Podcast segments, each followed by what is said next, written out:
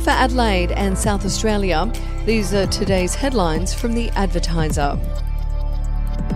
The biggest infrastructure project in South Australia's history is on hold, and the Transport Minister has blasted the previous government's unrealistic timeline to finish the North South motorway. He's accused his predecessors of creating timelines purely to meet an election timeframe. He's also flagged design changes that either lower or remove elevated roadways.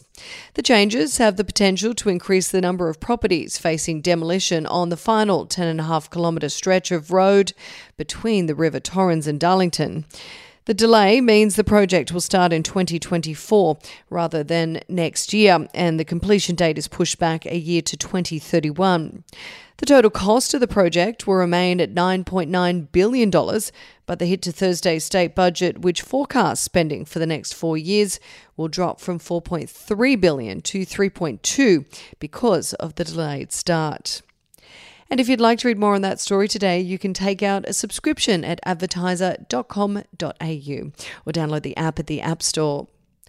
Protective security officers will be used to guard school vaccination clinics after protesters gathered at an education facility to rally against the government's COVID vaccination blitz. The pop up clinics were launched at the first 10 schools across Adelaide on Friday and will be moved to different facilities every Friday for the next three weeks.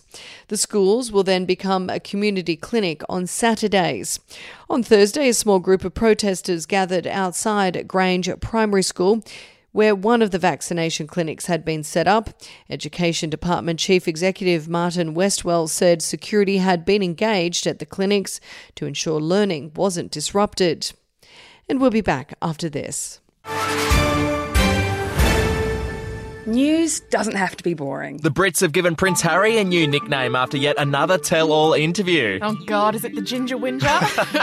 Let the team at news.com.au get you up to speed each day with their podcast, From the Newsroom. a couple were busted joining the Mile High Club. Well, I guess they can't fly Virgin anymore. Politics, sport, red carpets, royals. Get all the goss in just a few minutes. Follow From the Newsroom wherever you get your podcast from.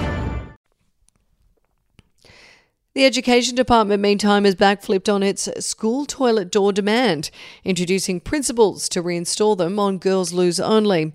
Parental outcry forced the department's chief exec, Martin Westwell, to order that all removed toilet doors be rehung by Thursday.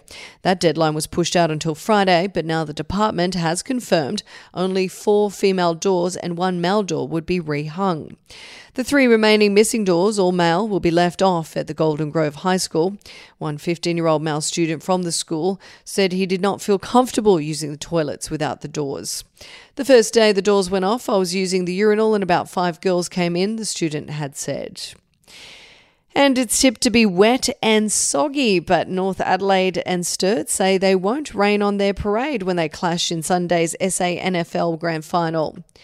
It's getting television and radio coverage for the first time ever this year. So we're hoping for a great display of footy despite the conditions, said Krissie Steen, coach of North Adelaide, which won the 2020 Premiership. We've done all we need to, so bring it on. The Roosters and Double Blues, who ended the minor round on equal points, will meet at Norwood's Cooper Stadium in a replay of their second semi final clash.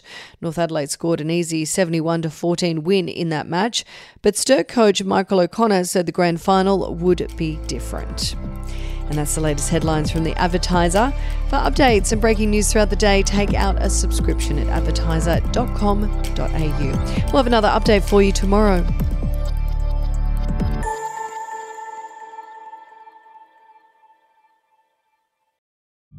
The podcast Faith on Trial looks into Hillsong, both in Australia and the US, and takes both the listener and hosts on unexpected twists and turns in the story of Brian Houston and the Singing Preachers. There are two incidents involving Pastor Brian. The Australian journalists uncovered a litany of alleged criminal behavior in the megachurch. Financial gifts were being given to the leaders of the church. Listen to Faith on Trial Hillsong ad free on Crimex Plus on Apple Podcasts today or wherever you get your podcasts.